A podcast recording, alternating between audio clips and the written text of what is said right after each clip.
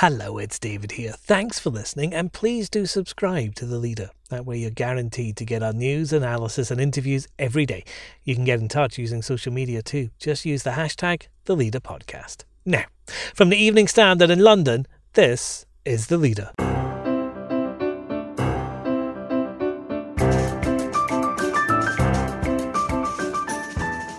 Hi, I'm David Marsland. Is there a way out of lockdown 2? Let me be as clear as I can. The way out is to get the R down now, to beat this autumn surge, and to use this moment to exploit the medical and technical advances we are making to keep it low. Boris Johnson told the Commons he has a plan. We ask economist Stephen King what that could look like. And today was a dreadful day for the career, reputation, and, and future prospects of Johnny Depp. Courts correspondent Tristan Kirk as the High Court rules Johnny Depp is a wife beater.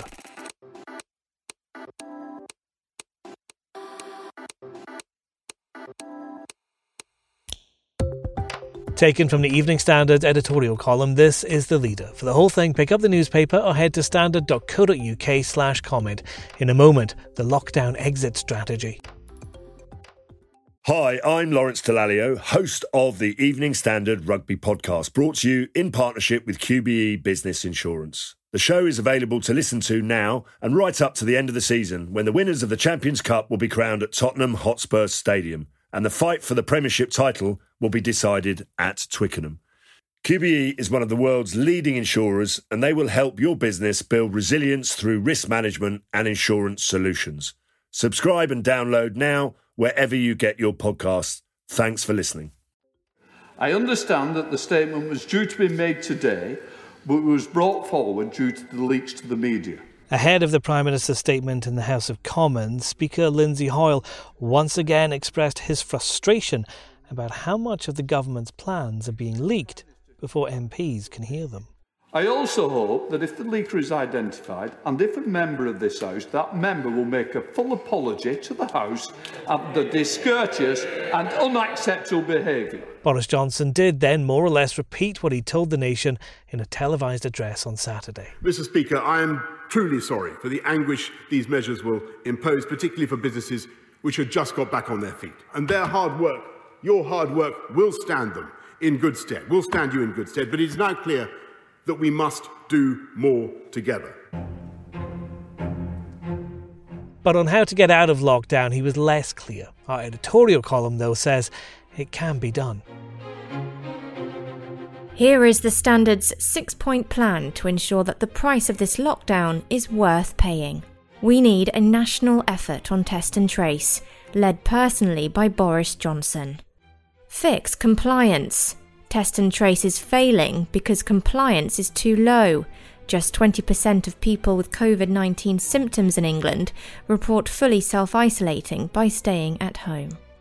A clear explanation of how we exit lockdown based on metrics such as the R rate and a realistic timeline for when a vaccine may become available. An immediate agreement on Brexit so that Whitehall's bandwidth is not exhausted. A clear plan to ensure schools stay open, with measures to minimise infections. Proper financial support. Rishi Sunak extended the furlough just hours before it was due to end, and his belief that the rapid change in the data could not have been predicted stretches credulity. On top of these urgent six points, we need real hope, not false promises, and in depth plans for a recovery once the vaccines take root should be outlined in the new year. Well, the economist Stephen King is with me now. Stephen, from your perspective, does the government have a clear plan to get out of lockdown 2? I'm not sure there's a plan or a strategy, but I, I guess that um, it's partly a data driven exercise, isn't it? That uh, you've got to see infection rates coming back down again. Uh, you've got to make sure that the NHS isn't uh, overwhelmed with new patients coming in. Um, and I suppose also, uh, given that we appear to be coming closer to this great day, uh, there may also be a hope that um, uh, things can be wound down to a degree when the vaccine finally comes through. Uh, but I think we, you know, the experience from earlier this year and from other countries is that nothing is easily predictable in all this.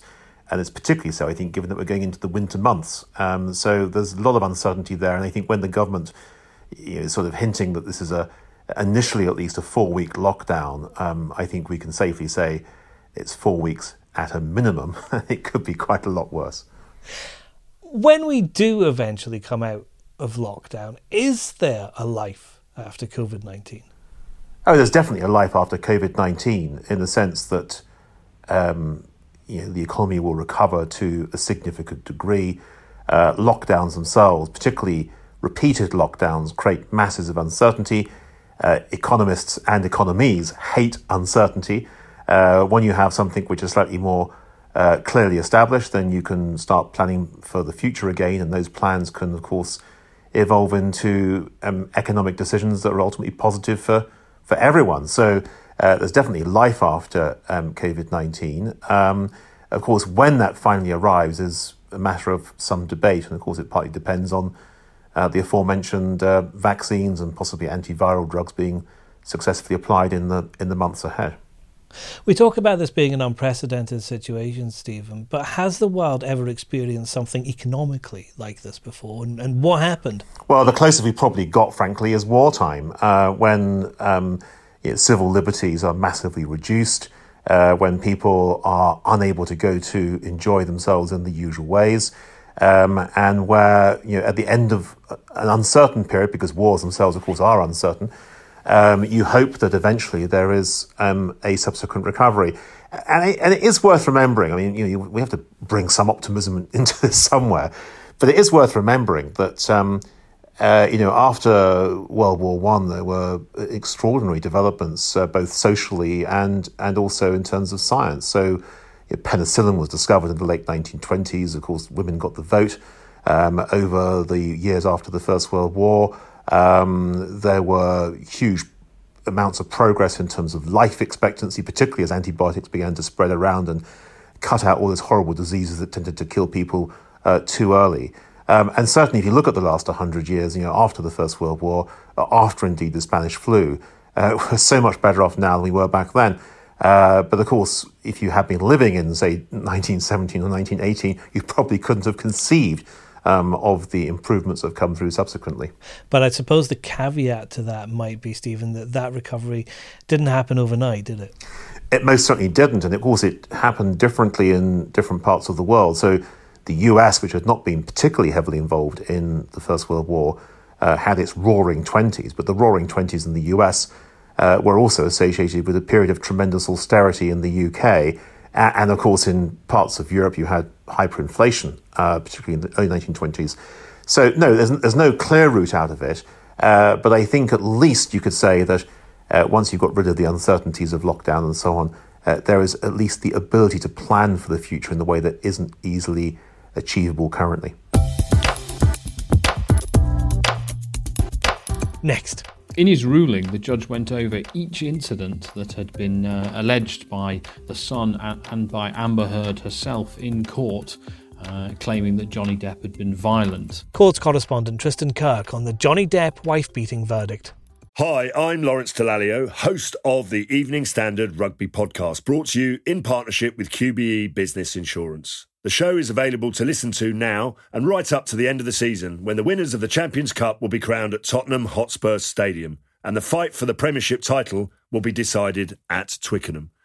QBE is one of the world's leading insurers and they will help your business build resilience through risk management and insurance solutions. Subscribe and download now wherever you get your podcasts. Thanks for listening. Johnny Depp's Hollywood career may lie in tatters after a High Court judge ruled he was a violent abuser of Amber Heard during their marriage. The Pirates of the Caribbean star played a high stakes gamble when he sued The Sun for libel over a 2018 article branding him a wife beater. Depp and his expensively assembled legal team branded those domestic abuse claims a hoax and insisted Amber Heard concocted a Me Too story during their five year romance. But Mr. Justice Nicol delivered a devastating judgment, finding he had attacked his wife on 12 occasions and dismissing Depp's libel claim. Our courts correspondent Tristan Kirk has followed the trial from the beginning. He's with me now. Tristan, this could be ruinous for Johnny Depp's career. Today was a dreadful day for the career, reputation, and, and future prospects of Johnny Depp. A judge at the High Court today came down against him in his libel battle with The Sun and said that he was, in fact, a wife beater. It was a fair comment to say that he had assaulted, beaten, and attacked his wife, Amber Heard, during their, their tumultuous marriage. The judge's decision was that of the 14 pleaded incidents of, of alleged abuse, 12 of those could uh, properly be said to have been assaults. The other two he couldn't be sure on But what it means is, is, is terrible, terrible news for Johnny Depp, who, who had staked, essentially staked his entire career on winning this case, saying, I'm not an abuser, it was wrong to call me a wife beater. Well, the judge in this case said quite the opposite. He said that he is a wife beater, and the Sun were fair enough to, to run the piece that they did. This was being called the showbiz trial of the century, Tristan. A lot of people were hooked on the details that were coming out in the court about the extraordinary life and relationship of Johnny Depp and Amber Heard, weren't they? In his ruling, the judge went over each incident that had been uh, alleged by the Sun and by Amber Heard herself in court, uh, claiming that Johnny Depp had been violent. Uh, she said that he had uh, hit her across the face when she laughed at one of his tattoos that he'd uh, dragged her around by her hair, grabbed her by the throat. Um, uh, when their marriage was breaking down, he'd he'd been violent again, flying into a rage and smashing a telephone. Uh, and then there was the the infamous stay in Australia, which she described as a, a three day hostage situation.